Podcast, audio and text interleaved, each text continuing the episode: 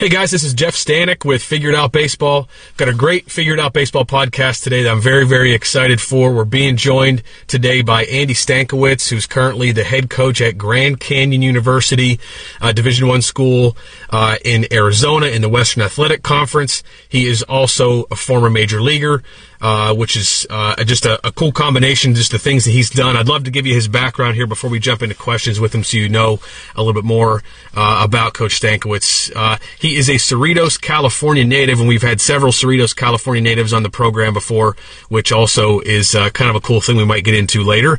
In high school, he was a 26 round draft pick by the Royals out of St. Paul High School in Santa Fe Springs, California, but he turned that down to go play collegiately at Pepperdine University, Division 1 school in Malibu, California. He was drafted as a junior in the 18th round by the Tigers, decided to come back for his senior year where he graduated in 1986. He was drafted as a senior in the 12th round by the Yankees. He made his major league debut in April of 1992. He ended up playing middle infield uh, for in the major leagues for the Yankees in 1992 and 93. Played for the Astros in 1994 95. Played for the Expos in 1996 97. Played for the Diamondbacks in 1998 before uh, calling it a career. In 2004 and 2005, he got into coaching uh, for the first time at, uh, at, at least at, at, this high of a level. He managed the Staten Island Yankees, the single A affiliate for the Yankees in those couple of seasons. In 2006, he spent one year working as a scout for the Yankees.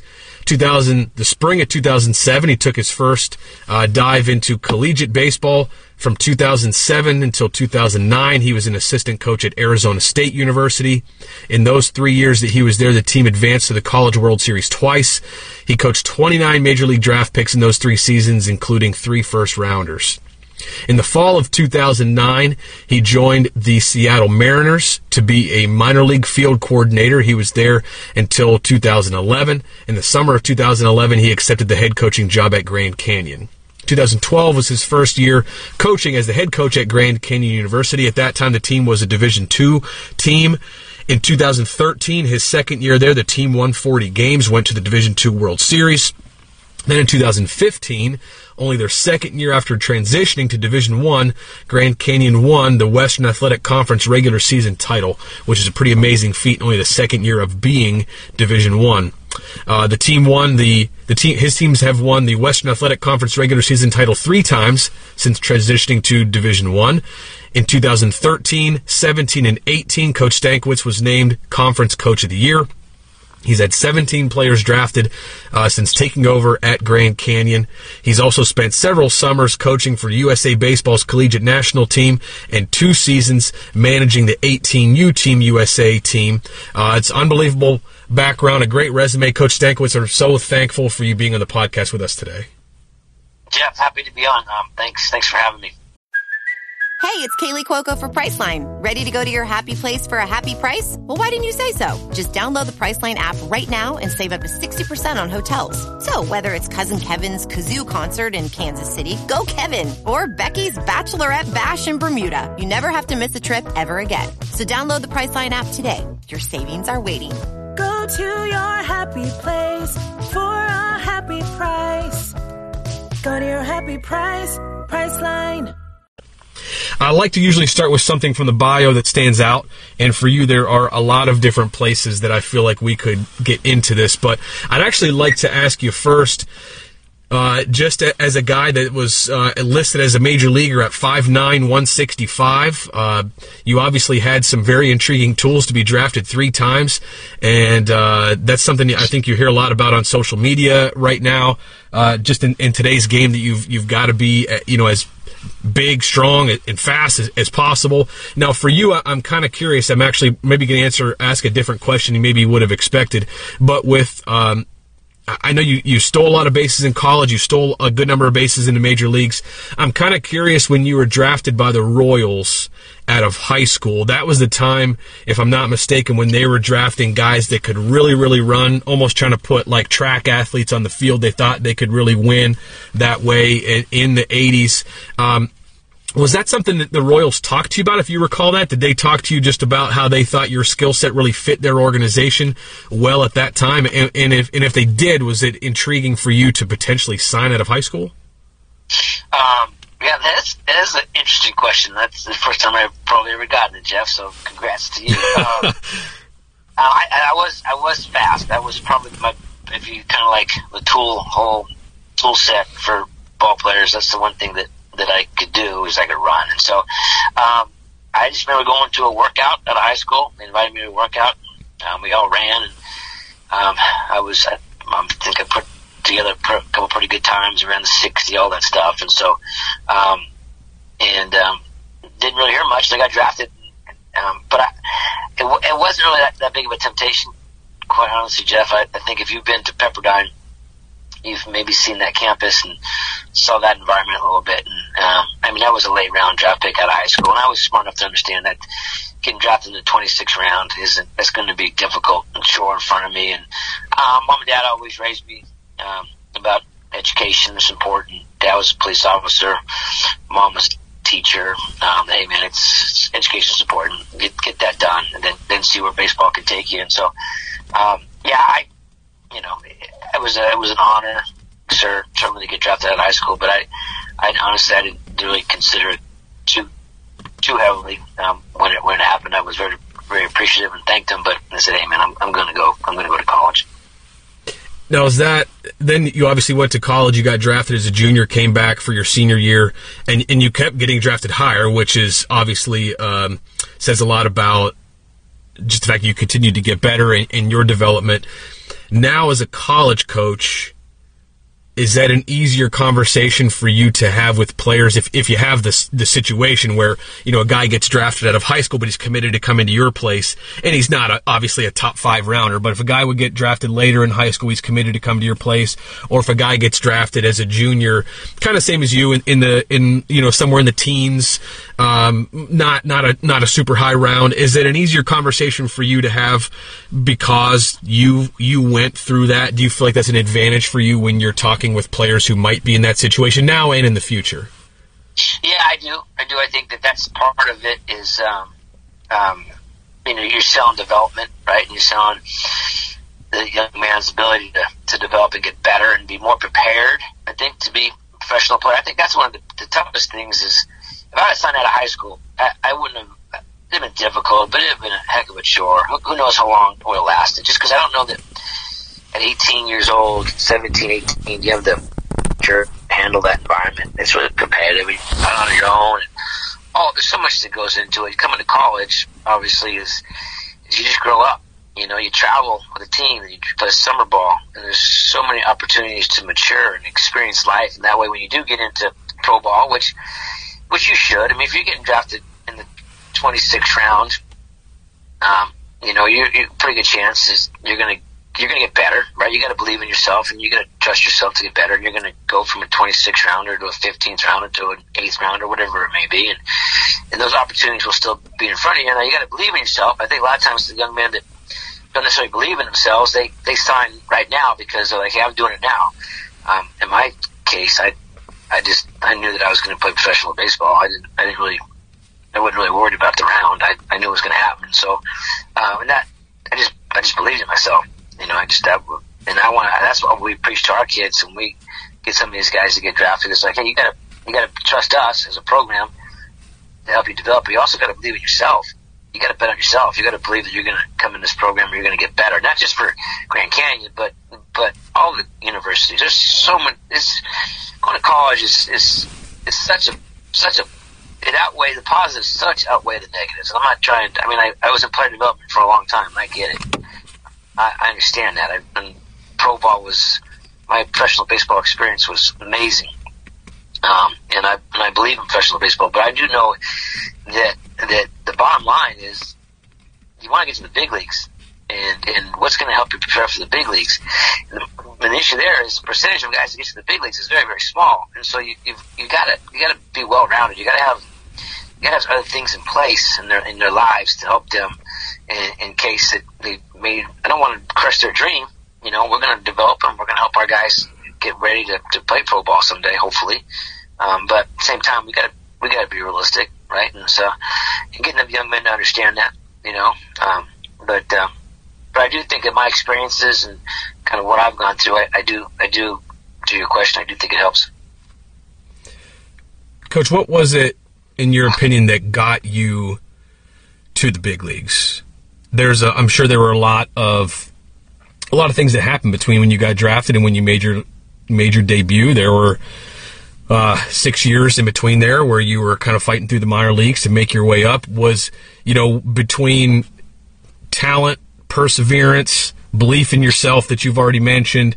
Um, if you could point to maybe one or two things that you really believe got you there in the first place, as someone who just, you know, uh, besides, besides, you know, I, I don't, uh, I'm not, you know, pretending that I watched you or scouted you in high school, but you know, with someone who maybe didn't have any any tools besides the the run tool that were that were totally off the charts, you not only got there, but you hung around for a long time. You had a, a, a, pretty extended big league career. What do you think it was that got there, that, that got you there in the first place? If you could point to one or two things. Well, um, I think that uh, number one, I was just I was really passionate about the game. I, I didn't really have. I, I got my degree from Pepperdine, and so I think that kind of freed me up to know that okay, that's there. But at the same time, um, I just I think I, tunnel vision or whatever it may be. I just I put the blinders on and just said I'm I'm gonna I'm gonna play in the big league someday. Now, um, it took it was of obviously it took some time. It took six years to get there. Um, there's a couple factors. I, I was, you know, a guy like myself. I think you you need some breaks, and, and one of the breaks I had was Buck Showalter. Buck Showalter was my manager for six of those minor league seasons. Buck Showalter um, was a manager in three of them. And so, um, and so that's certainly, or two of them, sorry, and that certainly helps because because now he's now a young manager in the big leagues, and so in two of those years we won we won we won rings, and so I was you know playing second base and leading off, and so I think Buck obviously trusted me and knew that I, that I could, play baseball a little bit, and so I think that helped. Um, a guy named Clete Boyer, who's who's no longer with us, is a great Yankee, old time Yankee. He was one of our roving instructors, and and Clete was in my corner. And so I had I had some um, Brian Butterfield, who's now um, the third base coach with the, the Anaheim Angels here in town, here in Tempe, um, during spring. So I, I was fortunate to have some guys that um, some sponsors, I guess, is, and that that certainly helped. Um, but I think as much as anything else, I just I think I kind of learned my strengths as a player, and that's one thing that we try to get our guys to understand. Kind of who are you as a baseball player? And I knew that my ticket was my I could run, um, um, and I could play defense, and I and and I knew I had to really become a great defender because because I, I wasn't going to hit you know five nine one sixty five. I don't even know if I weighed that when I played. I wasn't to hit bombs. I wasn't to be this big run producer guy. Just just you know I worked out like a son of a gun to try to get stronger, but I just it wasn't my my game, and my game had to be at that time, you know, they, they man, now, now nobody bunts, but fortunately back then, you know, a player would be asked to bunt, and I would be asked to bunt and get a bunt down, move a runner over, pinch run, you know, get a bag, and come in and play play short, second or third, play really good defense. And so I think that's that's what enabled me to keep moving.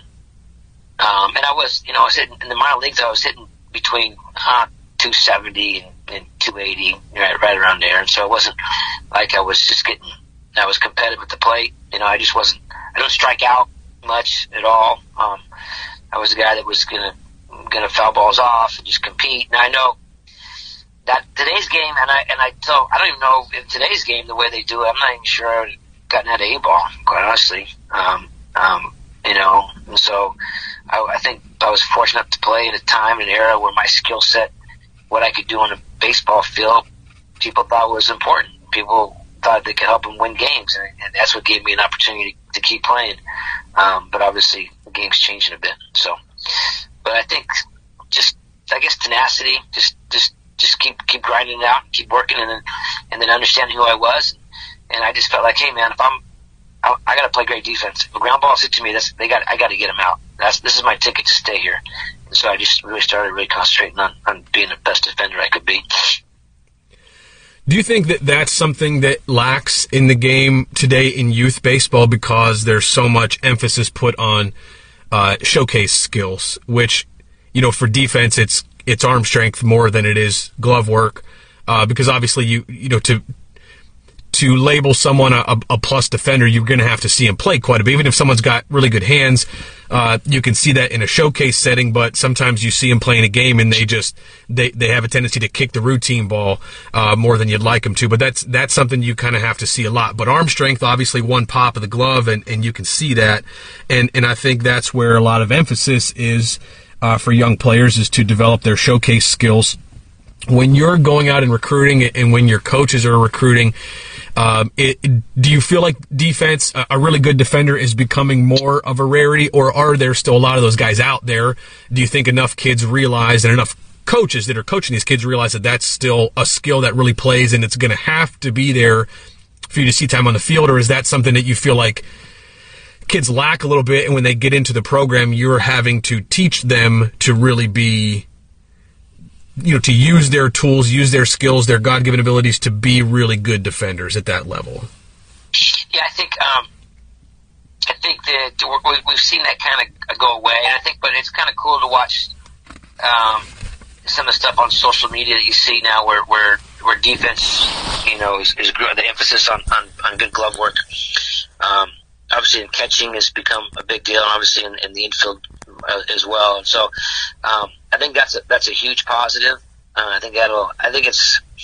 You're right though. That the, the, showcase environment is is just basically get in the cages and, and swing and, and let it rip and look at the numbers, all the data, and it's some some amazing stuff that we're seeing.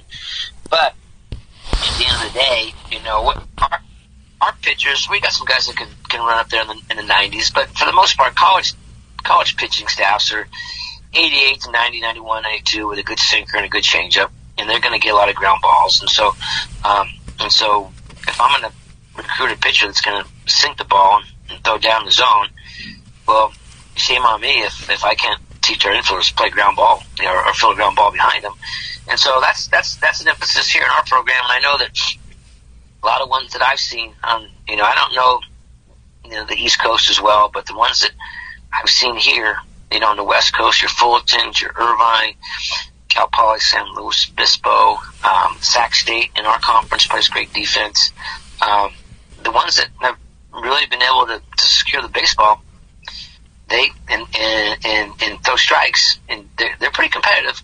They on, on, on, a, on, on an everyday basis, and so I think that's kind of the model that, that we've been here in our program is is to, to be a great defending team as best we can. Um, we we we preach that pretty good. You know, I tell guys a lot of times, you don't you don't want to be that guy that I take out of a game in the eighth inning um, because we're up by three runs and now I'm worried about defense. You don't want to be that guy. You know, you want to be the guy that you start a game, you want to finish the game.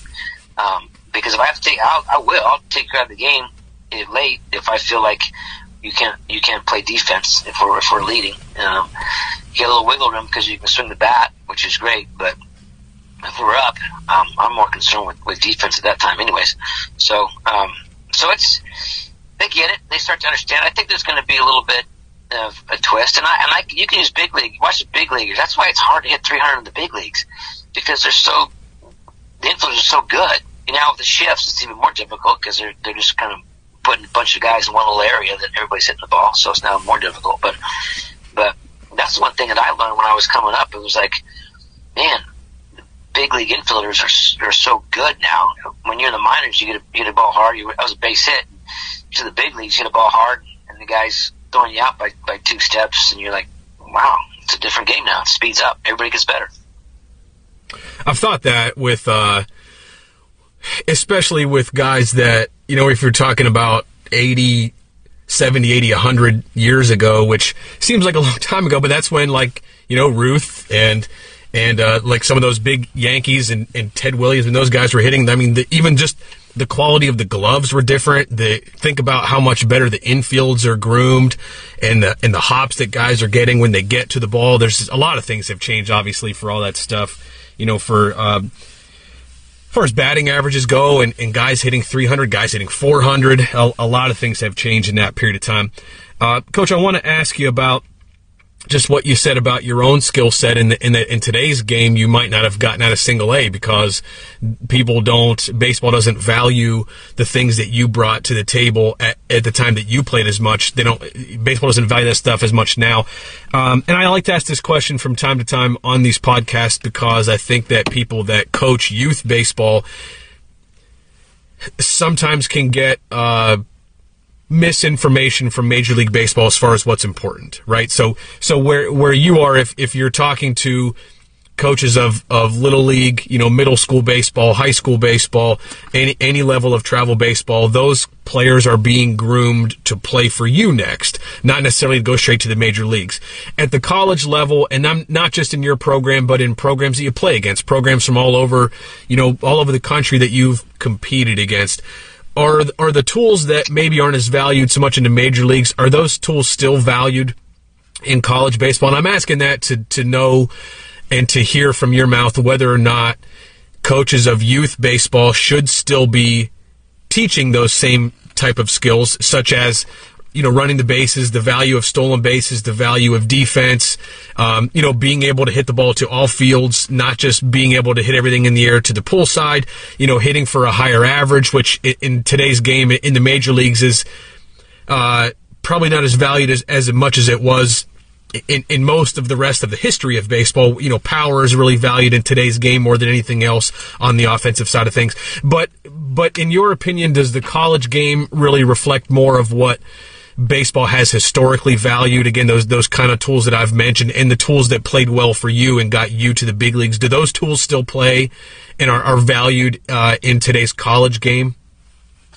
Um, yeah, I believe so. I think that's that's a huge emphasis for for us. I mean, I, here's a question we get all the time, or I get, I speak for myself. Like, hey, coach, what are you what are you looking for? You know, like, hey, you looking for shortstop, second, third, corner, infield. No, I said, I'm looking for baseball players, man. I, I just want guys that, that love the game, they understand the game, that are great, great teammates, that are passionate, got great energy, um, that just bring it every day. And so I, um, and I, I'll give you an example. I, I saw Nick Madrigal, right? We all know who he is. Chicago White Sox. He's in the big leagues now. He's going to be a big leaguer for a long time. A little guy. And I coached him 18U team. They went to La Paz and won a gold medal. And the, Nick's a great defender. He's a great base runner, but he is a great baseball player. And I remember watching him as a runner on second base and had no outs. And as, as a staff, we're talking about, hey, no, runner on second base, no outs, just move the runner over, right? We got, we're just, we're playing good baseball. We're gonna, we're gonna move him over and then we're gonna get him in. And he, he did a push bunt. Um, um, this is just in the trials. This is just to make the team. And a nice little push bunt, you know, past the pitcher, and it turns into a base hit. So now we got first and third um, you know, no outs, and, and he steals a bag, and, and, and like, okay, that's a baseball player. That's that.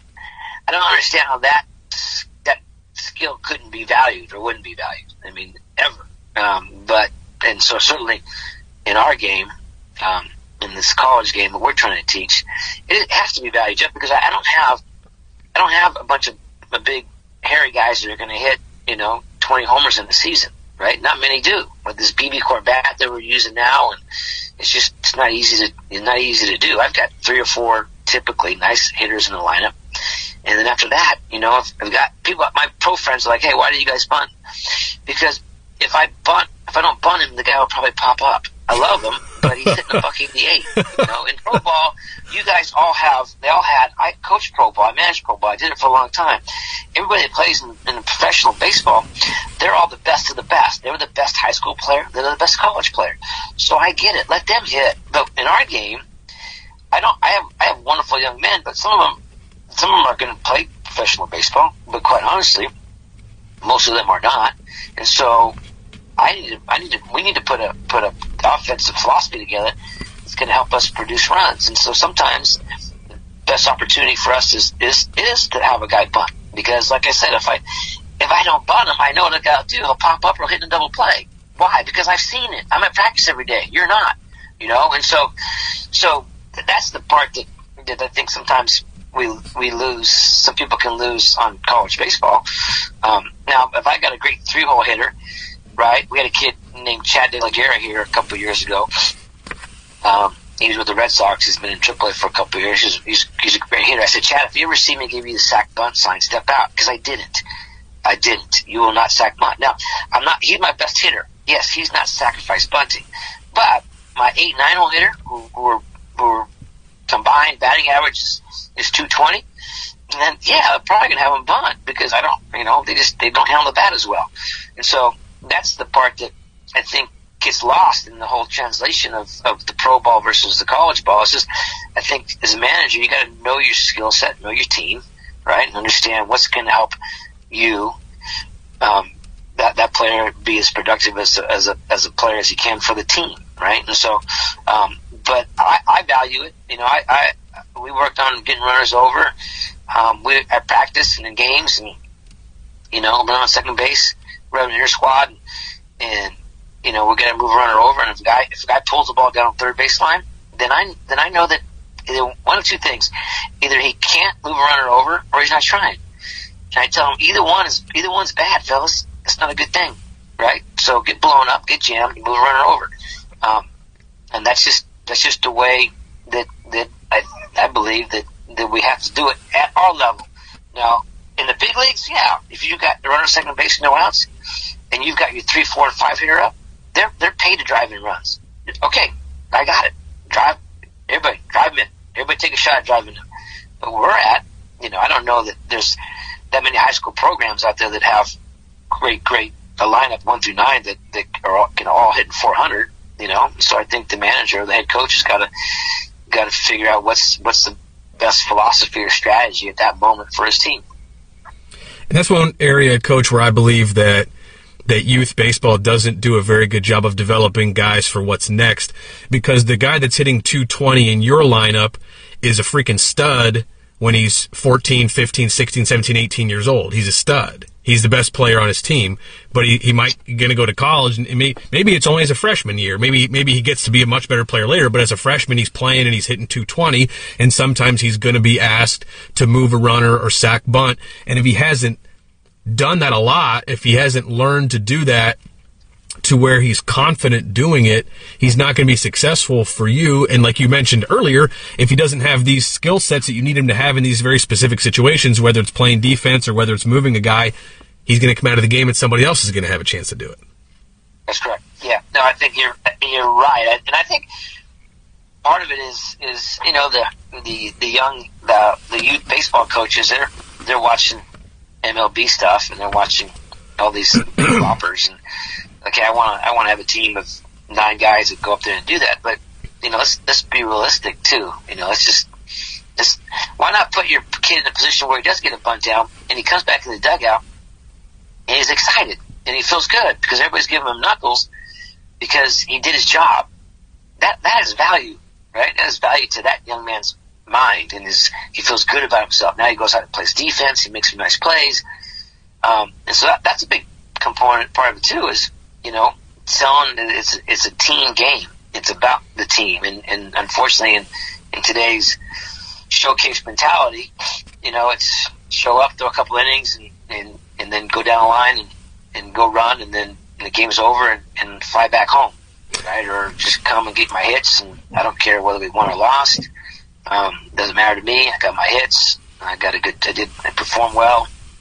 Um, I think that's where we lose a little bit of, of team baseball as well is, is we're kind of breeding this this this baseball um, individualism in, in what we're what we provide for our, our young athletes, ball players, and so we kind of lose touch of of hey man, what kind of do you love being around the team? Do you love being a team? Do you love being in the dugout? Are you are you are you how do you handle failure? Right, all those things that that we know we're going to fail in the game of baseball. We need to find guys that are really unselfish and um, you know, and, and just want to be a part of a team um, more than anything else. The unselfishness is, I'm glad you brought that part up because I think that's a big part of coaching youth baseball as well is just, I think a big part of baseball in general is learning to be unselfish and, and put the team before yourself. And, uh, and I think you have to put kids in positions to do those things for people, for kids to be able to learn those lessons.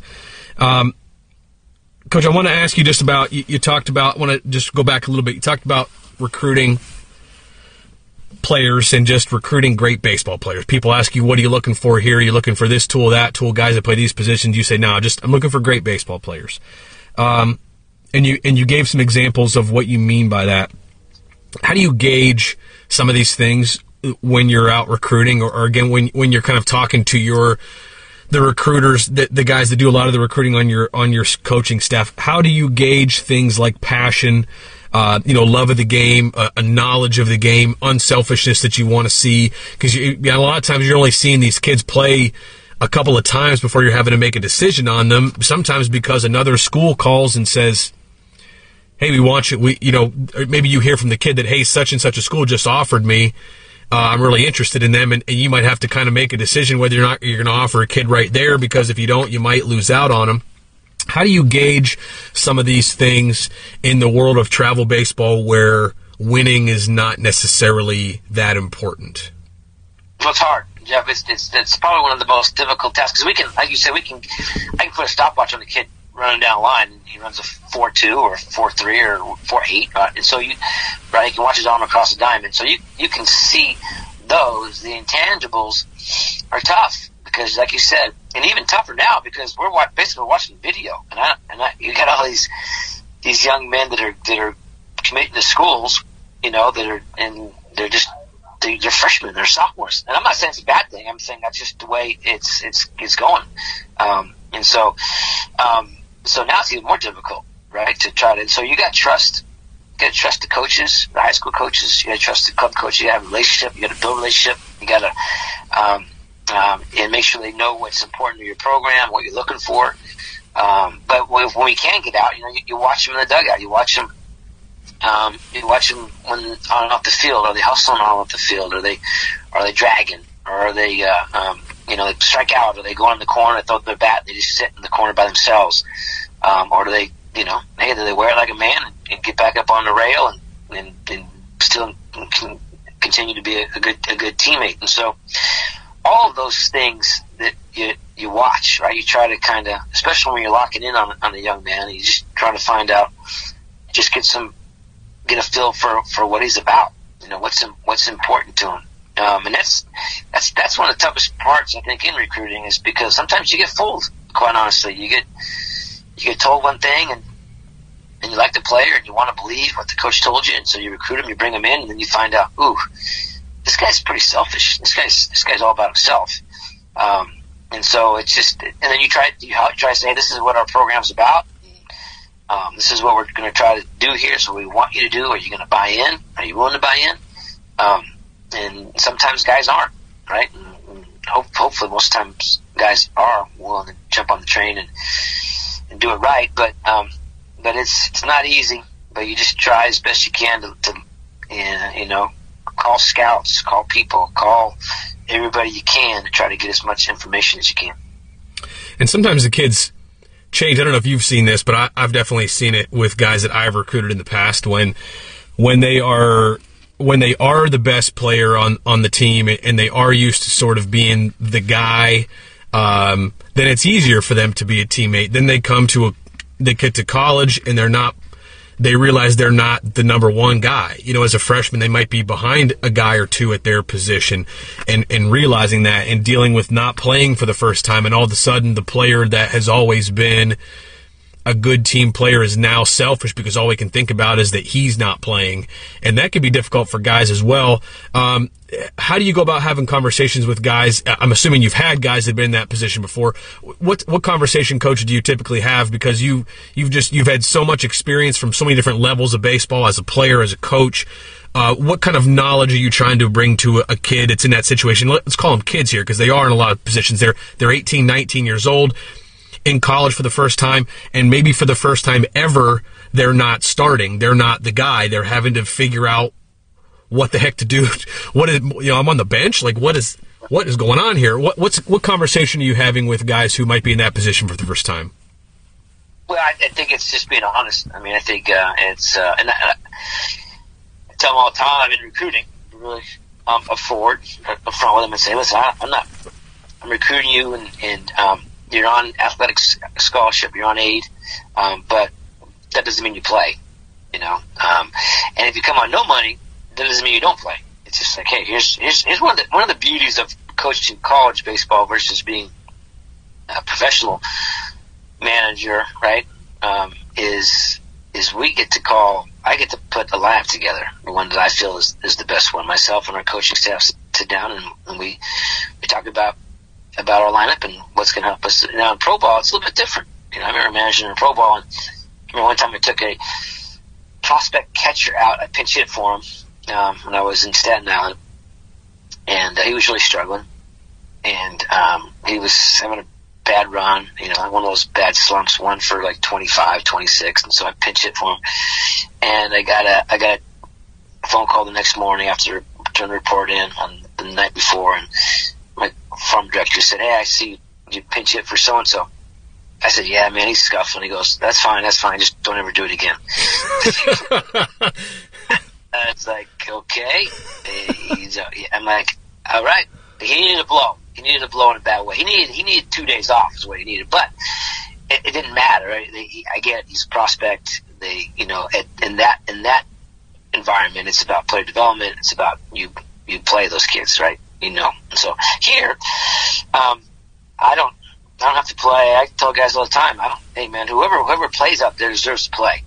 Hey, that's it. I'm not. I don't have any. I don't care if you're on a big scholarship, no scholarship. If you if you deserve to play, you'll play. And so, so I think that's part of the part of the discussion to start out with. Is like you know my, my freshman year at Pepperdine, I played left field. I tell and I share with these guys all the time. Like, hey, I, I was one of the best middle infielders in the state of California, and in my freshman year, I played left field. So, so stop it if you think that that, that you're going to come in here and and and hey, I'm I'm going to be the starting shortstop. I said, well, you may be, but you may not be. That's up to you guys. You go on the field and prove. Just you guys go prove who just needs to be playing shortstop or second or third, or whatever it may be. Um, and I think creating versatility too is a good thing. And so you say, hey man, I've got a couple older kids here um, um, that have proven that they're a nice player at this position. Then okay, we're going to put you at a different position for right now, right? And then when he graduates or signs, then you move into that spot right? And so I think I think all those conversations need to take place as well, and I think you just got to communicate with them. And if you find out really quickly, you know who's who's okay with it. Most of our guys are. I think most college coaches would tell you most of their players get it. You know, um, they understand their their role and want to just want to be a part of it. They, they know their time will come. You know, and so, um, but um, yeah, at the end of the day, we're we're going to play whoever we feel is going to deserves to be on the field. Um, and so I think that's just, I think you just got to be have an open conversation about it with them. I think they they understand it pretty well. So, a guy that played middle infield in the big leagues for seven years, played left field as a freshman at college. Who in the world played middle infield for Pepperdine that year?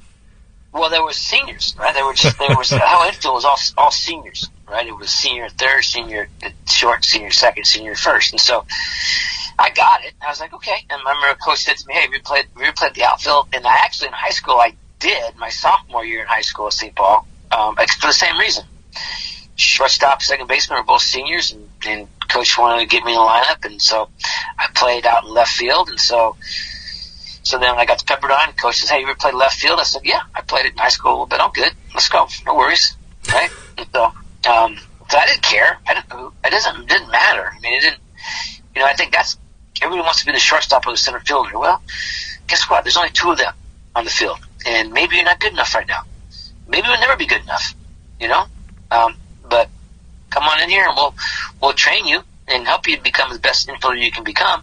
Um, but there's other guys that are coming too, and so so that's that's that's called competition, man. That's called life, right? This is that's part of our job here too, is and and um, is to help these guys grow up, help them understand how life works. You know, this is how it is, man. You don't you don't you don't go to your boss at UPS and ask him for a bonus if you haven't done your work, right? Um, hey, I my I tell guys all the time, you you got to work, man. You got to you got to everything you get has to be earned. We're not. This is no free rides in life. So don't. I'm part of my job is to train you that this is no free ride here either. I don't care if you're on scholarship. I've had plenty of guys that we leave on we, we get on a bus and they're on seventy percent scholarship, and for three straight weekends they're on a bus. And a lot of guys that took their job or guys are no money. Well, that's their fault. That's not my fault. Hey, that's that's up to them. They, you want to you want to be a travel guy. You want to be an everyday player. Then then you gotta you gotta earn it, man. And so um, that's just the way that that we've got to go about it. And I think the guys the time that might frustrate them, but I think though once they graduate and leave, they understand when they get out in the real world, right? And and they got to make money for their families and and and, and want to buy a home, all that real world stuff. Well, then they realize that that they got they got to be the best salesman, right? And they got they got to be the best at what they're doing. They got to boss it. They got to show that, that they're the best, and, and they need they deserve what what, what they're going to get. So um, that's kind of our, been our approach. that's awesome. You got me fired up right now. Um, just from from hearing that, and I, there's just so much of that is true, and it's not easy to hear sometimes when you're on the receiving end of those things. And and the moving positions thing is a really interesting conversation that I think a lot of people a lot of baseball players have to have at some point in their positions, or at some point in their careers, whether it's you know you first get somewhere, whether it's college or a certain level of the minor leagues or a high school team or whatever, and and there are already people that are pretty good in your position. You might be a little bit better than them, but you know while they're there, they're going to stay there, and you're going to play somewhere else, and you've got to be okay with that. Uh, or whether it's later in your career and somebody's better than you, but you still have a chance to stay in the lineup, you might have to move somewhere else, but you still have a chance to play. Um, I just think there's a lot of there's a lot of a great wisdom there uh, coming from a guy who's been in a lot of different places. Coach, one last question I want to ask you, if you have time, before I let you go. Do you have time for one more question? Absolutely, yes. Okay, I, I just want to ask. You're, you're such a passionate guy about so many things, and you've had an opportunity to do a lot of different things. Um, after your playing career, you you you were you were a minor league manager, you were a scout, then you went to try it out in college as an assistant coach, then you went back to be a minor league coordinator, then back to being a college coach. Can I just ask you what ultimately landed you in the college game? Why you've now stayed in the college game as a pro as opposed to staying in the pro game? I'm just, I'm curious as to why this is the route you decided to take as a coach. Um, great question, Jeff. I, I think at the end of the day, man. I, I love I love what I do because of the players, um, because of the students. Um, and obviously, I'm at a great university that that's growing, and um, got great administration here that, that has really helped us grow um, our program and every athletic program here. So a lot of huge pluses here at GCU, but the, the biggest is the is the student athletes. Um, in, in pro ball, I love pro ball. Um, pro ball is about player development, right? It's just about hey, we're going to develop these guys to better, right? Hopefully make it to the big leagues, or or get so good that we can trade them to get the big league player that we need to win a World Series. And so, so that I get that. And, and so you're you're around those young men, and um, and then they're traded or they're released or they're or they're sent up, they're called down, and there's a lot of there's a lot of moving parts here.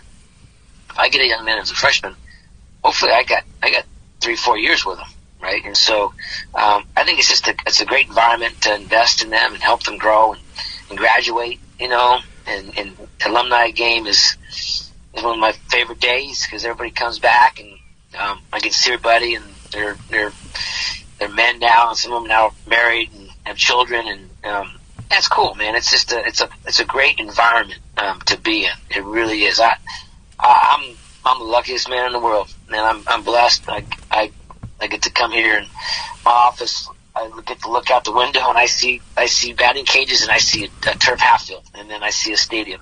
I mean, come on, it it done it done can't get any better, right? And so, um, I'm I get to do something pretty cool, and the school is actually paying me to do it, man. I I, I can't believe it. So, um, so it's all good. I I love professional baseball. I I, I love I love watching a lot of my friends that are coaching now and managing now. Torey Lovullo, the manager of the Diamondbacks, we played together, and so I love talking to him. I love what they're doing. Mike Fetters is was my teammate at Pepperdine. He's now the bullpen coach over there with the Diamondbacks, and so we keep in touch. And um, I love the game, um, all parts of it. You just feel like the college game is just kind of hit hit hit home with me, and I man, I'm, I'm having time of my life.